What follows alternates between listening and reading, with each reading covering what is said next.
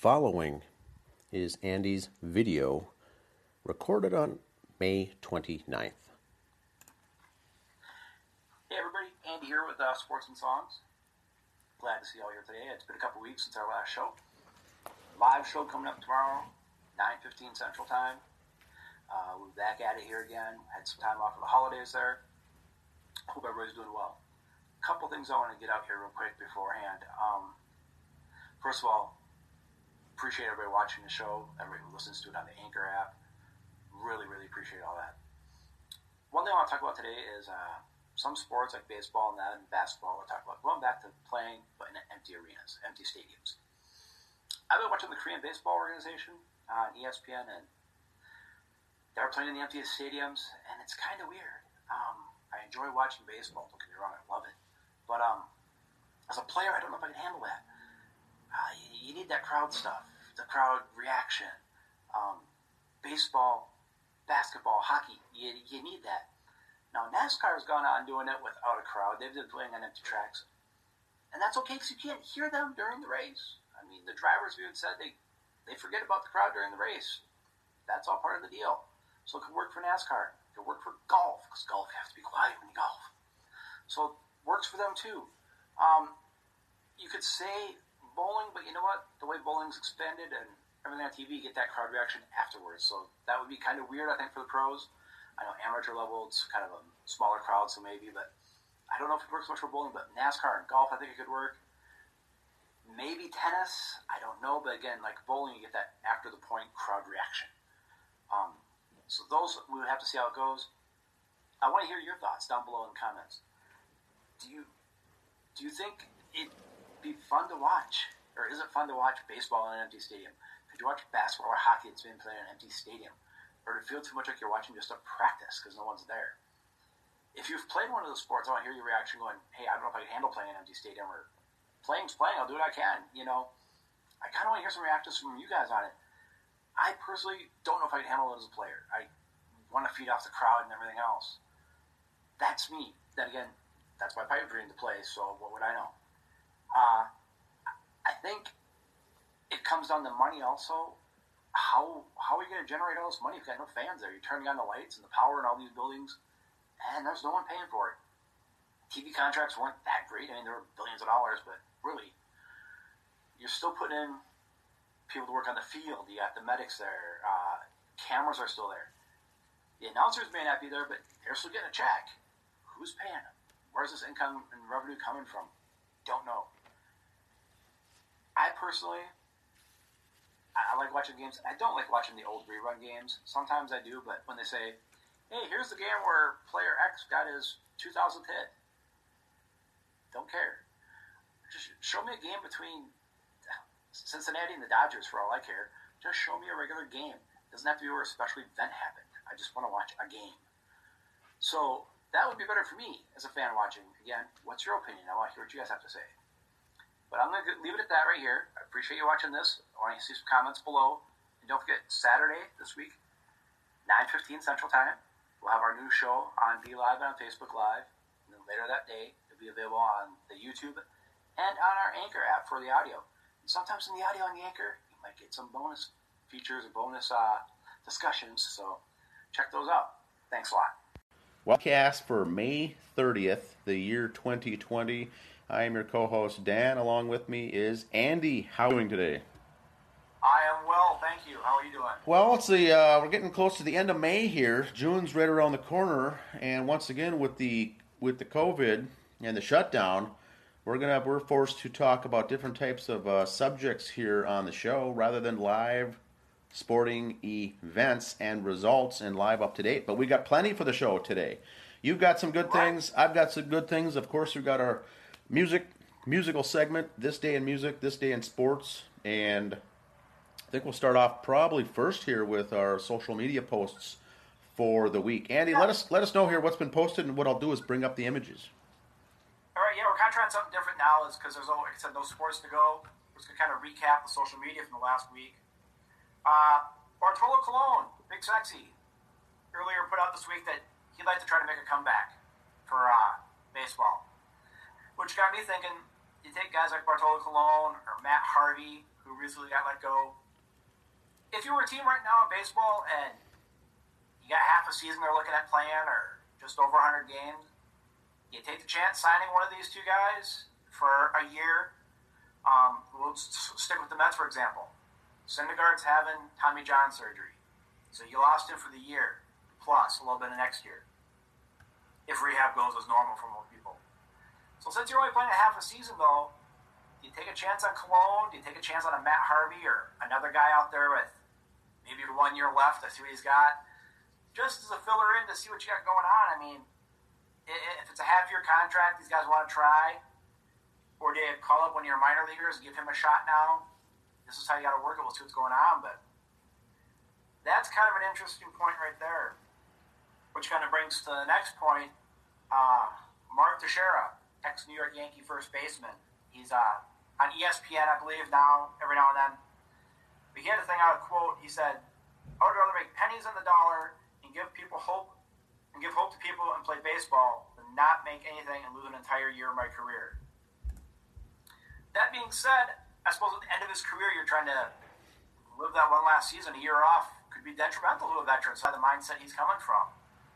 A lot of the younger players are looking at it, going, "Hey, I'm young yet. I, am okay if I miss a year. I can use the time to get healthy." But I know I, I, see I see Texas' point on that, but again, like I've covered before, I I don't know. I'd rather don't know if I'd want to play without the crowd there. Uh, That's diff- I, I, can see the different. Point, though. It's a different setting, sure, sure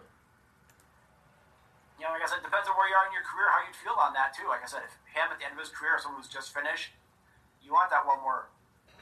He said in Major League, that one more season in the sun, you know. But you're young enough, like some of those rookies that are kind of barking about their money and this and that, they're okay taking a year off. So we'll see.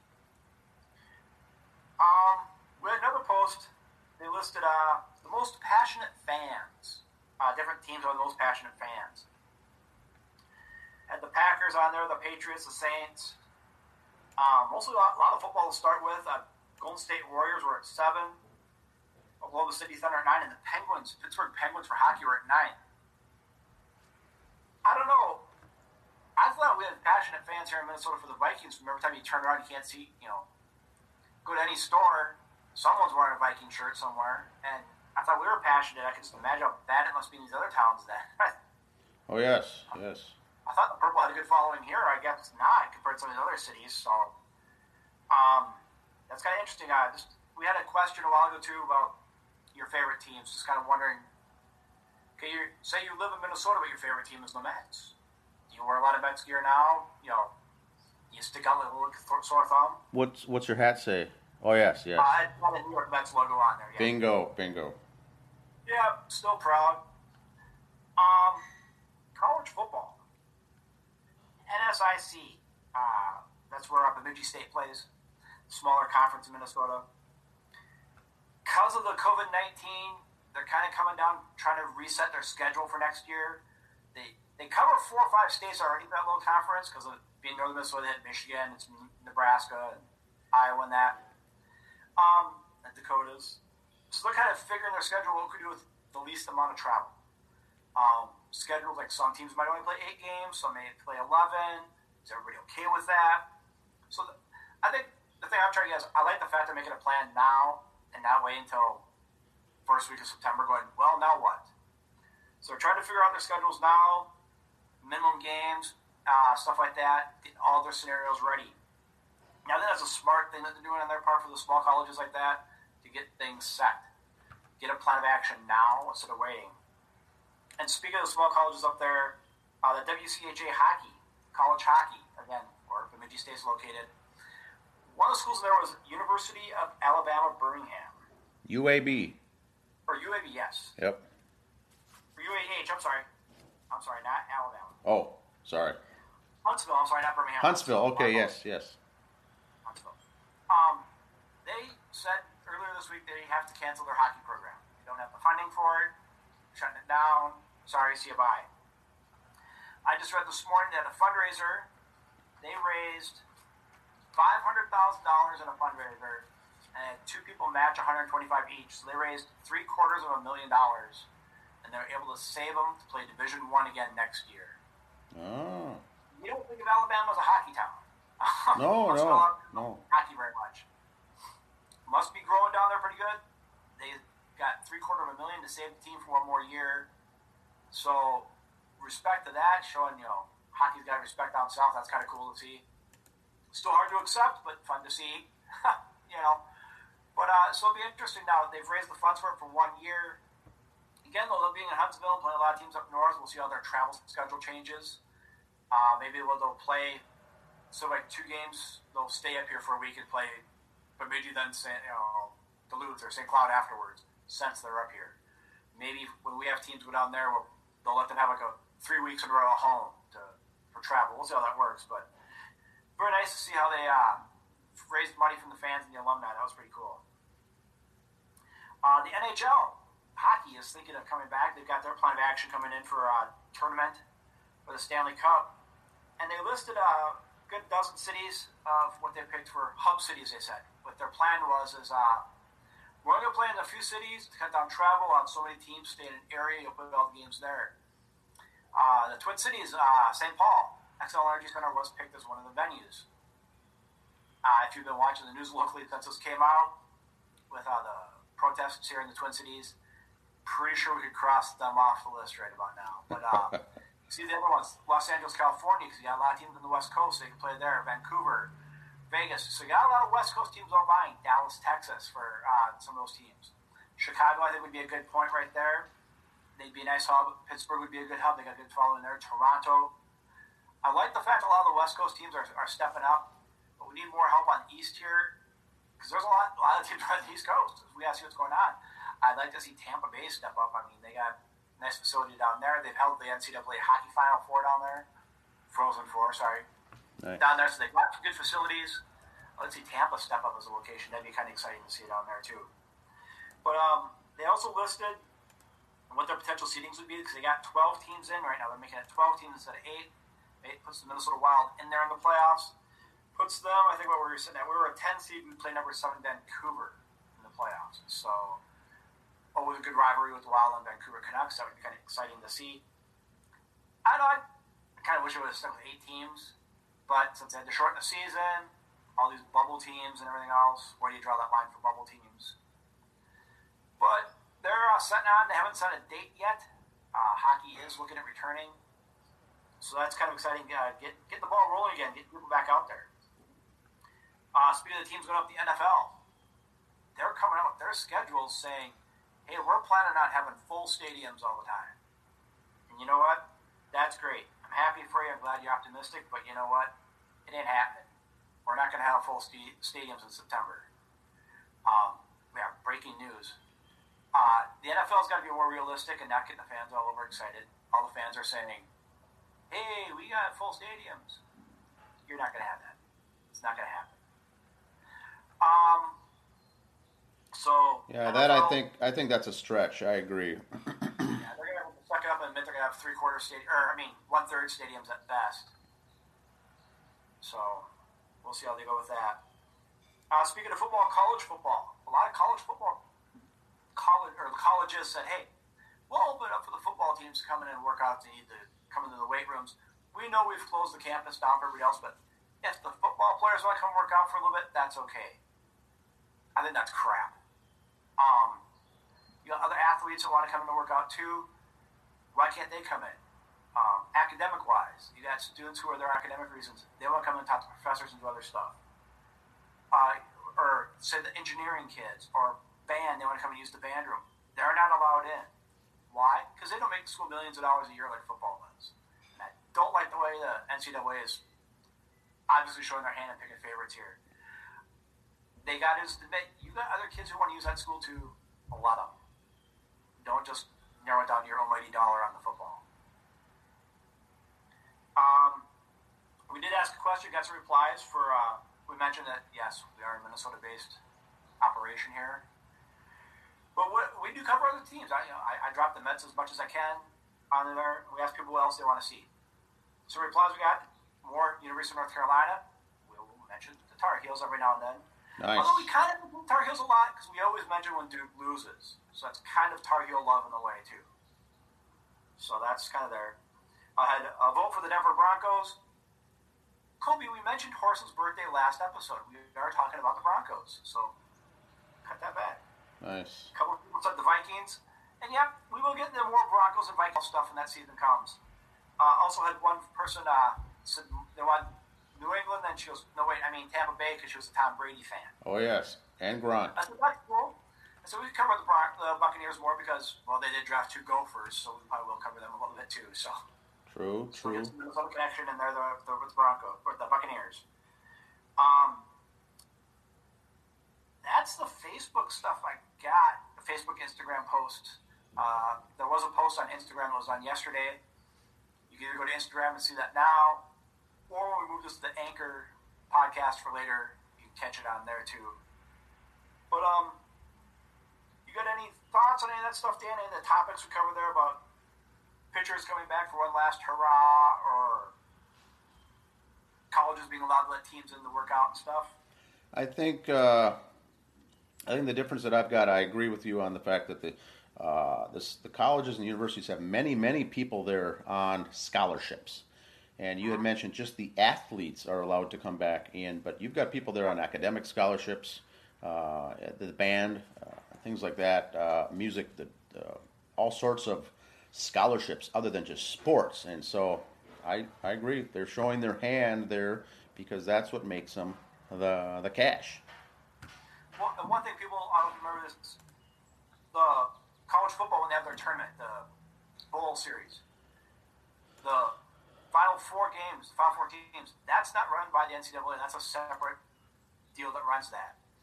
And there is talk about some of the Big Five colleges or the Big Five conferences in football breaking away from the NCAA and becoming their own thing. Hmm.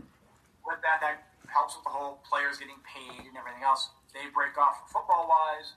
Those guys can get paid for endorsements and video games and stuff like that. In a way, I'm okay with that because I know when I was in college, I had a part time job, full time job for some people. I had a part time job. I was able to get paid. I got no problem with a football player or basketball player picking up a part time job for extra money. And I know from just knowing college football players and other athletes, they still get a check. They get a, a stipend. So they are kind of getting paid. They get a few hundred dollars a month. They're getting a free education. Sorry you're not getting paid by the NCAA for your video game thing. But how is that fair to the second string punter on your team? He's not going does he get the same check as the star quarterback for the video games? How that's all going to work out? I guess the thing I got problem with college players getting paid too is the swimmers and the divers, they don't get the big endorsement contracts. It's all football and basketball because they're basically the minor league for those two sports. Well, you've got gymnastics and things like that too, and track and field that don't get the uh, uh, the uh, the praise and the glory. You get one person out of the whole country a year who's the every four years who's the Olympic hero. You know, the Katie Ledeckis of the world for swimming, who come out once every four years. Okay, there's one athlete out of how many in all these other sports? You know. So I kind of have a problem with them getting paid endorsements. If they got paid a, hey, you get a percentage of all your jersey sales. You wore number eight, and every eight jersey that was sold your four years at school, you got a cut. I'm okay with that. But the video game part, that's the NCAA. That's helping pay your scholarships. That's helping pay your travels, your this and that. So if you're on a good enough team, you're living like a rock star as you travel anyway. So what are you complaining for? You want to get paid a few extra hundred dollars. I see these athletes sitting there; they want to get paid. Oh, I'm not getting paid. Cashing your earrings are going to make what I make in a week. You know, so don't tell me you're not getting paid. True, true. getting Yeah, that's all I got for the uh, social media uh, aspect for this week. Yeah, um, so keep checking out our social media sites. Uh, a lot of these topics we came up with today were off the Facebook page or the Instagram page. Uh, feel free to comment over there on those. We have no problem reading those and telling you if you're right or wrong or uh, bantering back and forth with you. Uh, so give us your thoughts there. Awesome.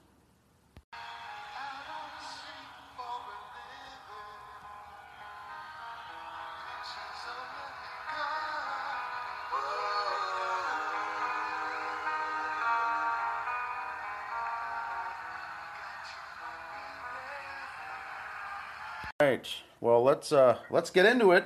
Let's get into the sports, and we'll go from there. Um, Okay. You've got some good good things here coming up, and I've got some images. What I'll do is show them up on the screen here as they pop up. Again, like I said, the last two weeks, so kind of go with me and I shorten the list up here for sports birthdays. We'll start with May 16th, which was uh, the last one. 1984, Phillies pitcher Steve Carlton hits a grand slam in a game. Nice. Pitcher home runs are rare. Pitcher home runs are rare anyway, but a grand slam, I thought that was pretty cool for lefty to get a grand slam there. Also, in 1984, this is how dollars have changed, boys and girls. Mackay paid $218,000 for 44,000 tickets to keep the Twins in Minnesota. To keep the Minnesota Twins here. And he sold 50, just short of 52,000 tickets. Only 6,000 people showed up for the game. 1984 were some pretty lean years for the Twins, I recall. Oh yes. I remember my uh, my cousin told me a story back in '84 at the times. Him and his buddies would go to the Twins games there in uh, August, and that's when they'd have their fantasy football drafts at the Twins game. You know, we had our whole set to ourselves. We had food and beer. We were fine. Excellent. Oh yes, that's awesome. Uh, May 17th, 1915. Uh, Cubs George Zabel, Zip Zabel, comes into relief with two outs in the first inning. He winds up pitching a 4 3, 19 inning, inning win. So not only he went 19 innings, you know, two guys go more than seven now. Yeah. Wow. He came out of the bullpen and went 19 innings. So for the that's considered longest relief appearance ever, obviously. 1998, sad news in Twins history. New York Yankees pitcher David Wells tosses a perfect game in a 4 0 win against the Twins at Yankee Stadium. Uh, some urban legend on that game. I don't know if you heard all this. Uh, David Wells had gone out the night before, I guess. There's a, I, I've got an image up there now. Yep, David Wells. And also his hat was an old Babe Ruth hat he'd had, or, or some old vintage hat he was wearing that day, instead of his regular hat too. So David Wells liked to go out and you know, live the Babe, Babe Ruth lifestyle, I guess. Uh, May 18th, 1912. A's beat the Tigers 24 to 2 because the Tigers used all amateur players in support of Ty Cobb, who was suspended at the time. Ty Cobb wasn't liked by many people in baseball except for those he played with. That's how good a player he was. But, but yeah, they, they uh, bent. Everybody said no way in plan, so they used amateurs and lost 24 to two. Uh, speaking of perfect games, 2004, Arizona Diamondbacks pitcher Randy Johnson, the big unit, becomes the 16th pitcher to throw a perfect game in a 2 0 win over Atlanta. I think at the time he was the oldest guy to throw a perfect game, too, if I recall. May 19th, 1976 birthdays. Young man named Kevin Garnett, 15 time NBA All Star, was born in Greensboro, South Carolina. We got a picture of a young Kevin Garnett on draft day, number 21. Back when he had hair. Remember when Garnett came in, he was just so scrawny and so little. Yeah, just a just- hi- high school kid. Yeah. yeah, seven. He was born in '76. Yeah, big big birthday for KG. May 20th birthdays, 19. Phil Hansen, NFL defensive lineman for the Buffalo Bills, also went to school at North Dakota State. So love to Phil Hansen. He played for the Bills. He was there in their uh, four Super Bowl runs. Phil is now an announcer, I believe, in the Bison Network up there. I don't know if he does TV, radio, or whatever, but uh, he still contacts with the Bison, shows up at games. Uh, Phil Hansen, very very nice guy for whatever, very good guy. He, uh, I went to college when he was in the pros. I was at school North Dakota State. And when I was there is when the Bills were making their Super Bowl run. So we kind of had a during Super Bowl games. One of the drinking games was every time they mentioned Phil Hansen's name. So, and sadly, Phil was a good player, so his name got mentioned a lot. Birthdays, May twenty first. Number fourteen, Kent Hrbek was born this day in nineteen sixty. Um, Kent was uh, on the cover of Sports Illustrated one time. There it is. I remember getting that issue as a kid. The best for the worst. Um, also, there was a stat a while ago too. Kent Hrbek was called up. His first call up, played in Yankee Stadium. His first at bats was a home run, I can't remember. I think his first year jersey number was in the 40s or something like that. You know, you get called up halfway through the year, you get a different number. He was uh that maybe, but he wore 26 before he changed to 14. Maybe it was 26. 26. Yeah, that's what it was. Yeah, I know it wasn't 14. It was the first number. Yeah. There he is. Then uh, he was accused of pulling Ron Gant off first base. I don't but that was that never happened. They actually made a bobblehead of that too. I saw. it I was looking up history or notes for this. A bobblehead of that. I thought that was pretty exciting. Uh, 1997 on this day, the Twins retired Kirby Puckett's jersey number 34. Kirby Puckett, second greatest Twin player ever kind of missed Kirby. I wonder how his career would have ended up, what he would have done after baseball. And I think Kirby would have ever gotten into coaching or announcing or anything like that. I don't know. I don't. I don't know if that was his his deal. Uh, you know, after he retired, he kind of kind of fell apart. You know, I don't, I don't know if he would have been a good Right. manager guy, a good broadcaster type of a guy, or what he would have done. But uh, baseball was obviously. The way he retired is the way he retired is why if he would have got to play out a career and retire the way he wanted to, and so because of injury, Yeah, it would have been different. But that could be. Kirby Puckett, he missed. Uh, nice to hear his stories every now and then at reunion shows and stuff. But yeah, Kirby Puckett's number was retired in 1997. 1969, Martinsville, Virginia. Todd Hundley, Mets catcher. Birthday, born 1969 on May 27th. Here we go. Todd uh, backup catcher mostly. Throwback old school guy. There he is. Big number nine. Uh, good player though. Good versatile player. He had, had a long career for, for a catcher, backup catcher. Had a good career. 1976, Richard Park was born in Seoul, Korea. He was an NHL center. He uh, had a cup of coffee with the Wild when they started. Uh, he played some Olympics for the Korea. Had a, had a good part of his career with the Penguins there. I think he got a Stanley Cup with the Penguins. But he did play for the Wild for a little bit. Richard Park. 1990, Rickey Henderson becomes number three on the all-time steals list, passing Ty Cobb at 839. Find my notes as I got stuff on Mr. Rickey here. Where's my note for Rickey? Here he is. Rickey's the man. Pat- or Ty Cobb. He ended up passing Lou Brock later on for first. Uh, Lou Brock had 938.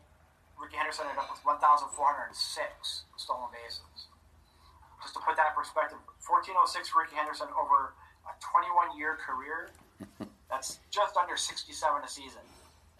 When I was looking at the stats, there was a guy named Billy Hamilton in 912. That's unreal. 13 year career. Stole 900 bases in 13 years. Just over se- from 1888 to 1901 he played. Wow. But uh, so he was just over 70 a year. So he had a better percentage of Rickey, but that's not counting strike seasons for Rickey or anything else, injury seasons. But Rickey Henderson, uh, I remember when he passed Lou Brock. It was I am the greatest speech. That was Oh yes. And Rickey went on to, to be a base coach for a while. He was a base coach for the Mets for a couple years and tried coaching the minors for a while. And Rickey liked to hear Rickey talk. He loved himself very uh, much. Yeah, loved. Very narcissistic, but very good. That guy was one of the best athletes. Yeah, he was, he was a pure athlete, yeah. Uh, birthdays, May 30th, 1955, Jake the Snake Roberts from the WWE fame, now in AEW, was born. Here- 1955, Jake Roberts. Here we go. in Gainesville. There's a picture of Jake the Snake that everybody remembers as a kid, yep. Jake now doesn't have the hair as much anymore. Um, he has fought, battled, and beat substance abuse problems. Uh, that's why he's back at AEW right now. Uh, doing some managerial work down there and working with the talent. So he's still in the business. Still looks pretty good, all things considered. But Jake was Jake was a little different character back in the day. Birthdays, May 31st, 1957. Jim Craig, uh, the U.S. Olympic hockey team, the Miracle team. Um, yeah, I know it's the 31st century next, but it's Jim Craig. It's the Miracle team. There we- Hockey, you got it. You got it. There we go. Look at that. Look at that shot. That's awesome. Yep. Look at the old masks and pads back then too. Holy cow! Yeah, but Boston boy, I did end up uh, signing with the Bruins afterwards and played with the Atlanta Flames for a while too. The old Atlanta Flames hockey. Nice. He had a brief cup of coffee there. And, uh, he was a decent guy. He was, I mean, considering he's from Boston, he was a decent guy. Uh, Jim Craig, good kid right there. And that's what I got for sports. We'll uh, roll into this week in music history. May 16th, 1987. U2 makes it big with the song With or Without You. It's the first off their album, The Joshua Tree. The next single, Still Haven't Fallen Looking For, goes number one also. Joshua Tree ended up being a very big album for U2. Um, they, they had good success beforehand, that was really their big breakout hit uh, for them. Joshua Tree was a great album. Uh, considering I'm not in that, that type of music, I really did enjoy that album. Uh, Bono's a great singer, great lyricist. Um, really, if you get a chance to listen to that album, it's a really good album to listen to. 1975, Kiss plays at the Cobo Arena in Detroit, recording in it for what is their live album. They recorded their first live album there. That one went gold. In September, Bob Seger said, "Hey, that's a good idea. I'm going to record at the same arena." Bob Seger later that year recorded Live Bullet, and that album went gold. So. Yeah, here it is. I've got them on uh, on the screen here now for the for the listeners. Yeah. Both, both albums recorded in the same arena in the same year as live albums, and both went out pretty big. So it's pretty cool. It's in the same arena. I thought it was pretty interesting. 1966. Miss Jackson, Janet Jackson, is born in Gary, Indiana. Uh, Janet did a lot of recording here in Minneapolis, St. Paul with Jimmy Jam and Terry Lewis when she did her stuff. Um, so she has spent some time here. I, I believe they used Paisley Park to record her, her stuff at too. So Janet, she's kind of one of us she recorded here, so we like her. 2010. Black Sabbath singer Ronnie James Dio comes to stomach cancer and passes away at the age of 68. Ronnie James Dio is kind of considered in music kind of like a kind of like Lemmy was with Motorhead, or like Ted Nugent is now. Was like everybody when they speak, everybody pays attention, or they all got respect for him. Ronnie had a great, great career. Um, started out with Black Sabbath, went on his own, did Dio stuff, started the whole horns thing, and the story behind the hand gesture there, from what I understand, it was something his grandma always did. He Yes, it, it yes, it was. It really just means nothing. I don't, I don't know what it really means. It was something grandma did, so he did it. awesome. Ronnie James Dio, a true icon. May 17th, 2017. After performing with Soundgarden in Detroit, Chris Cornell was found dead in his apartment from an apparent suicide at age 52. I know we covered Chris Cornell here in the past with Soundgarden and everything else, but um, another great talent gone way, way too early. I'd love to have found out what he would have done later on in his career. And, and that was another Detroit connection. He, he died in the in the MGM Hotel uh, after a show in Detroit. So uh, another connection back to not Cobo Hall, but once again Detroit and the music uh, system. Uh, another connection there. Yeah, that, that's another guy who I'd love to see what his career would have been later on in life. I'd love to see what he could have kept doing. Different genre of music, but still, as a kid, one of my favorites as a kid growing up. May 18th, 1974. During Streaking Craze of Full Exposure, Ray Stevens hits number one with his song called The Streak. Remember it? When I, the song came out, I was four or five years old, of course. I thought it was hilarious. But uh, Ray Stevens had a lot of comedic songs in there, had a few serious songs, but Ray Stevens with The Streak. Uh, 1952, birthday, George Strait was born in Texas on this that day, 1952. Um, George Strait's one of those performers, kind of like uh, Trace Atkins. The wife refers to him as she'd watch him sit and read the phone book if he sat there, you know, just that talented. I say talented, she says sure, whatever. But yeah, George Strait, loved by millions. Yeah, I think he had the first concert in the new Texas Stadium. Uh, sold it out. The football stadium down there. So, happy birthday to George Strait. 1979, May 19th, 1979, Waylon Jennings and his wife Jessie became parents to Waylon Albright Shooter Jennings. Shooter Jennings, if you get a chance to listen to his stuff, he's not just popular because of whose, whose old man is. It may help him get into business, but Shooter Jennings has some really good stuff out there if you get a chance to listen to it on uh, Spotify, who owns Anchor, shameless plug. Um, Shooter Jennings, really good to listen to him. Uh, Shooter played his dad Waylon in some movies, especially the Johnny Cash movie. Shooter played his dad in that, so uh, look that up. But good, good listen right there. May twenty third, nineteen sixty nine. The Who released the album Tommy, the rock opera about a deaf, dumb, and blind boy who plays pinball. You, yeah, nice concept. And it turns out to be a great album. But Tommy, good album there. Uh, some bands have tried to redo the rock opera of it. It's not the same. It's not the Who. But Tommy is a pretty good song. 1977. Kiss. Um, story is they had a comic book made.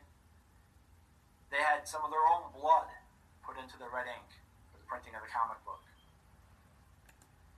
knowing Gene and Paul and the Kiss history, yes, there's actual pictures. Oh, look, they're having their blood drawn. Oh, look, they're pouring the ink in the, the blood in the ink. Did they? You know, I mean, sure, their blood drawn. Was that really their blood they poured in the ink? Who knows? Yeah, what and what it goes to show is here's an image here. Uh, they each had it in there. They were very big in the comic book business, but once again, I'm sure this was a Gene Simmons concept. Hey, let's let's uh, put some of the blood, uh, and I think it was a few drops of each member of the Right. band uh, into the comic book. And here is an image here uh, of the comic book that uh, the cover, and them on the right side there, standing next to the printing press or the ink machine. Uh, they were uh, poured that vial in there and basically said that this entire issue um, has a small percentage of the members' blood in that uh, deal. So that was a Gene Simmons concept and uh, a good a good one. Once again, it was uh, they did anything anything they Oh, could for advertising, Everyone else on that. media marketing. Yes. what what year was that? What year was that, Andy? That was in um '77. Okay. Yeah. Yeah, they were so far ahead of everybody else on marketing with lunchboxes and action figures and cartoons and stuff like that. Kiss meets the Phantom for the movie, you know, everything. They were did a Scooby Doo special. I mean, the only thing they didn't do was Gilligan's Island. Like, and I'm sure they asked. I'm sure they asked. 1967. Beatles released their trademark Sgt. Pepper's Lonely Hearts Club Band album in the. Uh, Sgt. Pepper's Lonely Hearts Club Band, probably one of the greatest albums of all time. Uh, my favorite Beatles album of all time is Sgt. Pepper's. Arguably one of the five best albums of all time. Just every song on there is a good song. And it was just, it was a little different, but for the sign of times, it was a good song, and a lot of the songs held up. I really do enjoy that album. May 27th, 2014. 50 Cent. Your boy 50 Cent. Oh yes. Um, if, you can find us on our YouTube page. Later, we'll put it up uh, when we do the show there. If you can find it on YouTube yourself. He throws out the first pitch at a Mets game, missing the catcher by about 20 feet. Um, Topps later produced a baseball card showing the moment. Uh, There he is, and you know you feel bad for the guy because you know anyone that's got to go there throw the first pitch. I've heard athletes and singers and actors all say it's very, very stressful. You know, you figure it's just simply throwing a ball. Well, look at 50 Cent. Here's a guy who's supposed to be a big, tough, bad rapper, and he's 20 feet off the plate. You know, so Yeah, there's the image now. They made the like you said, they made a baseball card of him throwing the ball, the infamous ball, and and believe me, it's about 20 feet off. Like you said, we'll put that image, that actual video link. But he's wearing a Mets jersey, a Mets cap, and he's got this goofy, goofy looking throw here coming in called first pitch by 50, 50 Cent. and you can almost tell by his hand in the pitch right there, it's not going over home plate. No, no. He, we'll put the link in the on the YouTube channel. It's uh, it's it's pretty comical to watch. I mean, to show he was so far off home plate, kind of like a Bull Durham when he hit the mascot. That's about how far off he was. Classic, uh, classic. one I got here for uh, May 31st, 2014. Michael Jackson becomes the first artist in the top 10 with five consecutive for five consecutive decades. He had a song in the top 100. Uh, Never Feels So Good reached number nine in 2014. So he went five straight decades of having a song in the top 100. That is unbelievable. I mean, even a lot of the older guys, that do a duet with someone, or maybe they five decades. That's pretty good. And then uh, here's an interesting one: 1961. Jimi Hendrix, which we covered was last episode of the episode before. We had Jimi Hendrix on. Uh, enlists in the army at Fort Campbell, Kentucky, and is a member of the 101st Airborne signs up for three years, but is honorably discharged a little bit out over a year. Uh, standing becomes of, because of an ankle injury in a parachute jump, more likely because of he was a lousy soldier. But I've got the image. I've, I've never seen that photo, Andy. That's pretty good. And there he was, 101st Airborne. So shout out to the Airborne. Yeah, there is. Just imagine if Jimi Hendrix was stuck with the military instead. There is. But that is what I got for music, sir. Uh, I've got a. Uh, I've got a uh, a shout out, a sports shout out actually this week. A local, you know, our show here is is based really Carver County, Western Carver County, as we are the fastest growing podcast in Western Carver County. We did have a uh, friend of ours here, a friend of the show, Kaylee Van Epps Jr. out of Chaska High School, going to be a senior this coming year. Uh, did letter of intent and National Signing Day. Uh, she's going to be going to Lehigh, Lehigh University. Uh, so she's got a year left to play, and uh, in, high school, Chaska's got the very good girls basketball squad. Uh, getting upset last year uh, when they should have been probably into the state, but look for this group to be um, probably for sure in the state this coming year. Kaylee's going to be a uh, senior. She's signed on for the mid. It's a it's a D one school in the Patriot Patriot League in Lehigh, in Pennsylvania, and um, so she played. Kaylee played many years with the Fury, the traveling team here, uh, the competitive team. But uh, as a five foot ten, boy, she can do uh, uh, as a guard, forward, point guard, and hit the three. Uh, a lot of points, over a thousand points scored in her career at Chaska Hawks. But that's all I've got here for for She sports. plays the one, two, and the three, as they like to call it. That's all I've got for uh, for sports uh, this week. Anything Well, else? What do you got your uh, Walkman this The album of the week here. I'm going to bring it up. You, everyone's going to know this one. Uh, Nirvana, it is. Yep. And so the reason I've got this is multiple reasons. Number one is, if you check this out, this day yesterday, in 1991, after completing the record uh, recording in 1991 of the Nevermind album, Nirvana played a last-minute show at the Jabberjaw in Los Angeles. In the audience was Iggy Pop, Dave Grohl's, Dave Grohl's girlfriend and L7 bassist Jennifer Finch. No, not the softball pitcher, I don't believe. No. No, no. so. So, uh, and, and Finch brought along her best friend to the show named Courtney Love. So this was, uh, so what, 20, 29 years ago?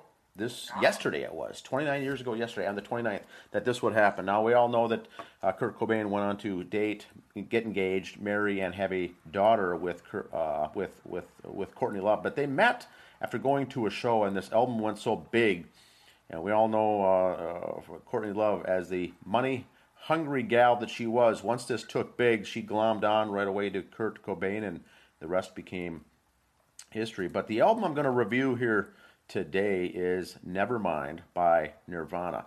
The connections uh, is what's going to be interesting today with with this show is the is the Minnesota connections. So Jimmy Jam Lewis had something to do with this? no, it. Uh, Oh, okay. No, it doesn't. It it's uh here, let me let me get my screen here set up. Uh, so the Nirvana album, we've got a bunch of things to go through here with this. Number one, they uh, it's it's one of the most iconic album covers of all time. Now that child, that infant child, I'm going to show you a photo of what he looks like today. This our listeners our listeners will get a kick out of this. Here's the man. Here's the man, Spencer Elden. There he is. He's a model today, but uh, he was brought on, dumped in the pool. There, they got some images. Him and his father. His father says you can use my my kid in the pool for some shots, uh, for some images for the album cover. They took, I think it took a total of 15 minutes. Got some shots gave the dad 200 bucks and on the way he went uh, but this this became such such an iconic album cover of the. If it's an infant in a in the in a pool chasing the almighty dollar on a hook, and so it's kind of a it's kind of a gist on the uh, the general public, people in general, uh, chasing chasing the money. But Nirvana wasn't even a band that was really heard of back then. They didn't know who they were. They had one album out called Bleach, and then uh, they said, you know what? Let's let's get a new drummer. Let's get another drummer in here. Uh, Dave Grohl from the Foo Fighters, uh, later became the Foo Fighters, was in a band called Scream that just disbanded. He didn't have a place to go. He was a, he was a drummer. Uh, they said, let's bring him in. Let's bring him into the band. So they bring in Dave Grohl into the band as the drummer. Released this album called Nir, uh, Nirvana Nevermind. In which case, all the songs are recorded in Van Nuys studio in California, except one song, the song named Polly, was recorded in Wisconsin, Madison, Wisconsin, in a studio by Butch Vig, who went on to become a huge guy in the grunge business. Nirvana started off this whole grunge scene in Seattle, but none of their songs were actually recorded there at all. Uh, Butch Vig was was making it kind of kind of a name for himself in Madison, Wisconsin, for these lower end bands, these not not not, not grunge, but more hard rock, heavy metal, and punk. And he set up shop there because it was right in between Chicago and the Twin Cities. Chicago and Minneapolis, St. Paul, huge musical towns, huge musical cities. He set up a studio recording business in an old building midway between the two in Madison, Wisconsin, and that's where that song uh, Polly was recorded. And so Nirvana, Nevermind was huge. Their next album was called In Utero, which I'm not going to review today, but that was recorded in Pachyderm Studios in Cannon Falls, Minnesota. So a lot of connection there with with Big Butch Vig that he liked to get groups to record without without other distractions, without other distractions. So between Madison, Wisconsin, and and uh, Cannon Falls, Minnesota, I've driven by that studio called Pachyderm. It's just outside of town there in a remote location. Big windows, a lot of uh, outside nature uh, viewing, and that's where the, the, the bands are able to hang out, record their albums, and not get distracted with with things off to the side. But that is Mr. Spencer there. I'm going to go back and, and pull him out of the uh, out of the deal. So let's go through the track listings. Now keep in mind, I, you may be the same way, Andy. I, I was a hard rock guy and a heavy metal guy. The whole grunge thing, the '90s, I was not a fan of. I don't even listen to this this record when it first came out. I wasn't a fan of the grunge scene until the mid 2000s before I even became a fan of this music. Yeah, I was a little late to the party on that one too. And I didn't I didn't like it because it was different and, whatnot. I like my own heavy metal music, but the album, the reason I like the album, this particular album, is the songs that were never uh, released as singles. Um, in other words, I didn't like the popular songs on this album, and so maybe this, listeners listening to this to this uh, show today who are not a fan may become a fan.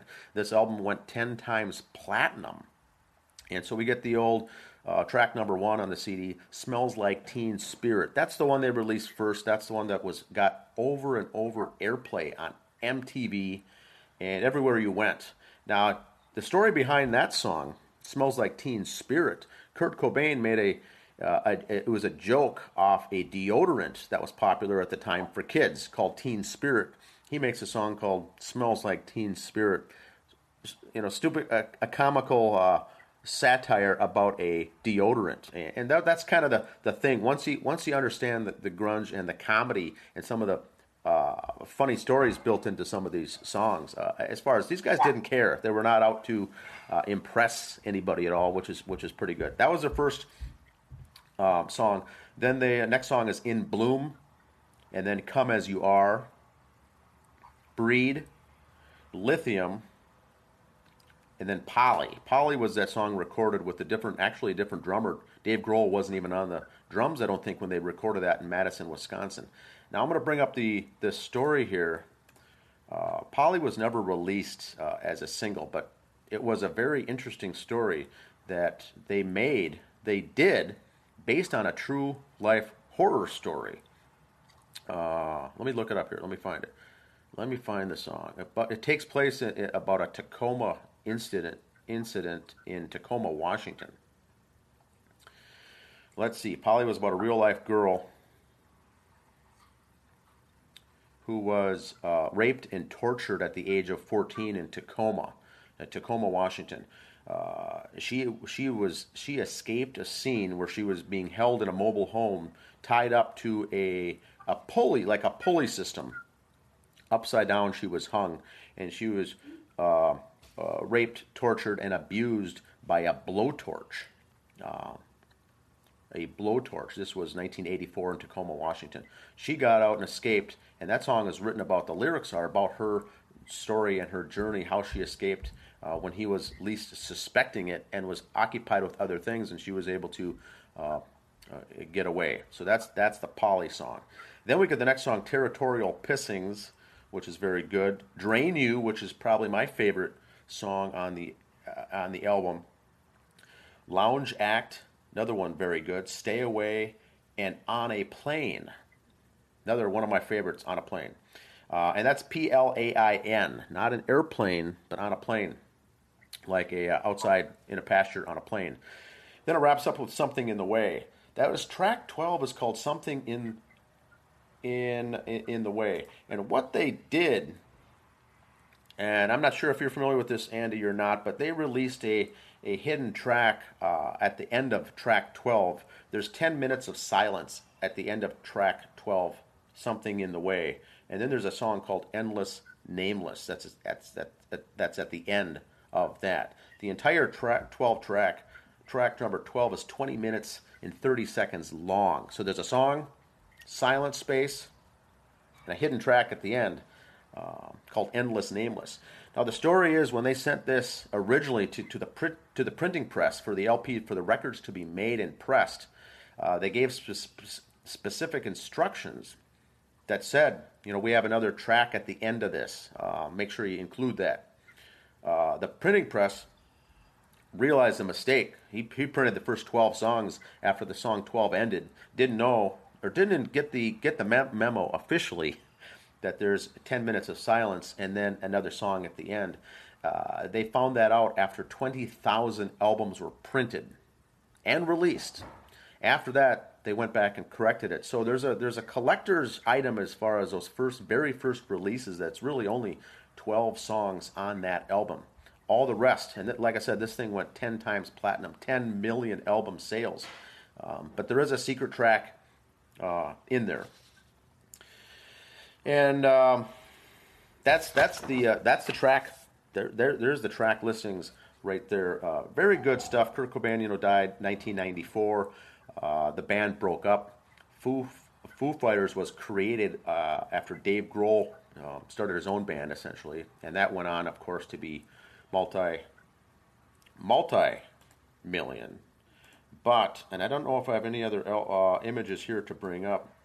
But Would yeah, you that, say Foo Fighters is more hard rock, like what we listen to with the hair bands, or would you say they're more grunge, or have we just accepted it and combined the two? Well, Foo Fighters is more hard rock, I think, and then recently have come out more of really commercial. But because Grohl is so talented, he does the singing for the for the Foo Fighters. Yep. But he came Guitar, up yep. he came up as a as a professional drummer, and uh, in fact uh, is well versed on electric guitar and bass. So when he was the band was going through Nirvana breaking up around about the time before the death of, of Cobain, he was recording and writing his own stuff. Uh, Cobain dies, the band breaks up. He puts his own album together, recorded it by himself. That very first debut album is him on bass, him on guitar, him on rhythm guitar, and him on vocals, and him on drums. And then when he put all that together on a four-track uh, recording device, uh, re- released it. It went huge, and then they went on tour, and he had to he had to start hire, hiring guys. So the Foo Fighters grew out of the basically a Dave Grohl was the was the band. So that's very interesting. But uh, Blackie Lawless had done some Wasp albums at the end. Too. He did. Very talented guys. These these guys were, but uh, like I said earlier, you know, Dave Grohl was in this grunge or a punk rock band called Scream, based in Washington D.C., and uh, they weren't doing that that that well. They were touring uh, from the East Coast to the West Coast, traveling out of out of a van with all their equipment in its van. They get to L.A. They did a couple shows. They're broke the, the the guy running the band says, "That's it. I give up. I quit. I'm I'm calling it out." And the rest of the players in the band, what do we do? Well, they left there. Uh, Dave Grohl then started going attending a bunch of concerts in the L.A. area because that's what that's what he was left, and then uh, got picked up by Nirvana when they were down there doing a show, and they said, "Look at this guy. He's now out of a job. He needs something to do. He's a really good drummer." Nirvana's first album, Bleach, didn't do that well. You get a powerhouse guy like like Dave Grohl on the drums. They interviewed him, came in, hired him. He's a heavy drummer, like a John Bonham uh, guy from Led Zeppelin, and boy, that's what really took off with uh, Nirvana. And I don't know, don't know if I'd really call it grunge, but that's what started the whole grunge scene off. Was this album right there with the baby on on the top? But uh, I think their look was more grunge than their sound. It was more the look, yep. And uh, boy, they went through the roof and sold everything. Uh, but there was bad. Between grunge and rock. There's a there's a there is a big big difference, and um, it, it, all came out of that Pacific Northwest scene. A lot of those bands, but a lot of them were already around before Nirvana even became on the scene. You know, Soundgarden had been playing a couple couple half a decade uh, already. Bands like Mudhoney, uh, Mudhoney, Screaming Trees, uh, Soundgarden, you know, Alice in Chains came up later, but Nirvana pushed it to the focus, the spotlight, the media spotlight uh, out of these out of these bands, and then it just took off um, huge. I've got a, Alice in Chains and Pearl Jam and stuff too, because the spotlight was there. It was all there, and then other bands uh, Candlebox and things, you know, came out of that because they knew that uh, they were going to get picked up, and a lot of these less talented bands were getting huge, huge uh, contracts, record label contracts, because uh, of this. And as long as you came out of Seattle, you were getting a big band, whether uh, big money, whether you were uh, talented or not. Nirvana came out of Aberdeen, Washington, formed by Kurt Cobain and Chris Novoselic, and you know they signed to that uh, Seattle independent record label called Sub Pop. And their drummer at the time was Chad Channing. And um, that didn't work. Like I said, they got Grohl. They moved on. And um, But this was uh, some good stuff. Uh, they had, let's see, I was going to look at some other notes here relating. Uh, very good, very good stories out of this. Uh. the, the two things I got from Nirvana, the stories I hear is you think back to the MTV Music Awards and the bass player threw the guitar up and dropped on the head. He, was out. and if you're one. And uh, second of all, they were on Saturday Night Live. They did their performance on Saturday Night Live, which everybody thinks you made it big musically. Then you're on Saturday Night Live. Yeah. It's like a comedian. If you're around Johnny Carson, you made it big. If you're a music act, you thought you made it big on Saturday Night Live. Kurt Cobain says, "I didn't think I was big then." He goes, "I knew I was big when Weird Al called me and wanted to do a parody of one of our songs." He goes, "I knew we made it then." It's it's true. It it, it was huge. Uh, I'm just reading here the when Butch Vig was having him record some of the some of the vocals. Kurt Cobain was very known for not wanting to do things more than a two three times, and and they were had to lay down these tracks. You know, 10, 15 times, and, and Cobain was just not a fan. He said, "Get it, let's lay down a couple tracks, and you know what? Pick the one that's best, and we'll go with it. It doesn't have to be perfect, and that's all part of this, part of the uh, the grunge scene as well. You've got a lot of uh, bad sounds and tones in there. It's not crisp, it's not clear. Butch Vig, on a couple songs, says, you know what, we want to overdub some of these tracks of your vocals on the same song. Uh, you know, two two versions in one and play it together, uh, kind of an echo effect. And yeah. Cobain says, you know what, I'm not into that. Let's, I'm done. I don't want to do this. So Vig, Butch Vig was the one who convinced him. He says, we can double track some of your vocals because he said, you know what, John Lennon did it. John Lennon did it. This was never true. But Butch Vig says the only way to convince Cobain. I told him that John Lennon was was popular at doing this uh, back in his recording days, and, and, Cobain says, "You know what? Uh, yeah, let's give it a shot." Told him later after he after he died, uh, he, he, made it public. He says, "No, you know, John Lennon uh, d- didn't do that." But I had to come up with anything I could to get him to uh, to turn that corner to do some of this, in, in it, you know, eventually. So that was really it. Uh, now, remember the story in 2008 in Hollywood, California? The Universal building burnt down, or a portion of it built, burnt down with a fire in that building. That building housed a lot of the Tom Petty original tracks and the original music for this Nevermind album by Nirvana. the original master tracks were in that building at Universal and were burnt and were part of the loss to this day. So that that was that came out later. Chris Novoselic uh, came out in an interview and said, you know, we lost, we don't have the master tracks to to any of the songs on this. They were housed at that location in Universal. And were lost after that fire broke out. Uh, a lot of the time, What's Chris Novoselic doing now? Nov- Novoselic got into politics, of all things. Oh. In fact, he was running for House uh, House Representatives uh, in that Seattle area, in that Pacific Northwest, and um, spent a lot of time doing that. He's in, involved in politics. Many many thought that he was going to run for governor or get himself uh, in there in into Washington in the Seattle, either as a senator, House of Reps, governor, or something, in hopes that uh, they were pushing. He was going to possibly push to have that Kurt Cobain uh, suicide case reopened or reinvestigated. Uh, those who followed that case know that it's not a suicide at all, and it certainly wasn't a conspiracy uh, as far as a theory. But uh, how he died in in that house in 1994 uh, it was physically impossible for him to pull a trigger on himself or kill himself. So there's another deeper story there. Yeah. But the Novoselic uh, running for public office, there were some under under undercurrents that he wanted to get in and then uh, have the power or the clout to reopen that be- case because the Seattle PD is uh, it said going on the independent ticket or what? have, ha- they've said uh, over and over, regardless of what comes forth in the investigation in that death, uh, they are never ever going to reopen uh, that case. So uh, right now it's down as a, as a suicide. Uh, what was your question? Did, did, what party did he run as when he ran for Senate? Independent party or? I think he was an independent. We could we could look him up, but he was he was running. This was five ten years back now, and um, and Novoselic's a big. we t- put in the governor's office, so what do we know? he was a tall guy. He's he's he's like six foot ten, I think. Isn't Novoselic? Right. Yeah. And, and that first album, uh, his in the liner notes was credited. His first name was spelled with a C, uh, C H R I S, and ever since then, Chris Novoselic, after they became big, was known as Christ with a K, K R I S T, Chris Oh. Novoselic. But the liner notes did show his name spelling with a C, his first name uh, as Chris Novoselic. So very important album overall because of the impact it had and all the funny uh, little oddities uh, surrounding it as well. But there you go. There's the image of the uh, uh, what's his name, Steven? Uh, the model now.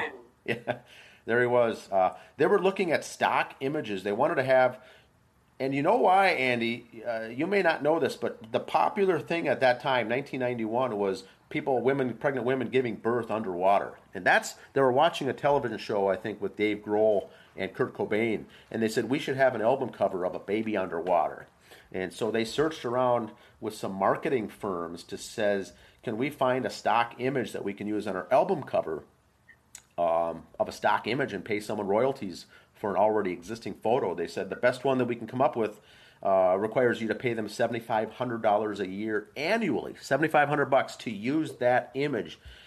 And they were they weren't making money. They didn't have a, they were struggling financially before this album came out. And uh, they said no, let's just do it ourselves. And that's when they talked to the dad who was in on some of the in in around the scene and says I've got a four month old infant who's a boy. How about you drop him in the water? And like like I said, they paid him a one time two hundred dollar fee, and the rest is history. You see your parents making 200 bucks on you? Sure, drop them in the water. Why not? That's uh, it's an awesome awesome story, and so. Uh, but once again, this album sold 10 million. That's 10 times platinum. And uh, I wanted to get this one uh, reviewed here for the show today because of all the uh, the history and the Minnesota connection. Their follow up album in utero, like I said, was originally uh, taped and recorded in Cannon Falls, Minnesota. So, Did not know that second one was recorded here. No. and then they did they did a lot of redubs and and, and mastering later in Seattle and I think Hollywood. But the original recording, uh, they rented out that space in Cannon Falls for a two week period. And uh, by that time, Courtney Love was full into the fray, and she was there uh, visiting and spending a lot of time. And they, they, they couldn't get a lot of the tracks laid down because she was already a distraction back then in the Cannon Falls location. And then uh, she her, later her band named Hole had a I think their basis was out of Minneapolis. So even even uh, Courtney Love has a lot of Minneapolis-based connections in the music business, along with Kurt Cobain and uh, and the whole Madison, Wisconsin connection as well. Very nice. That's all I've got for that. All right.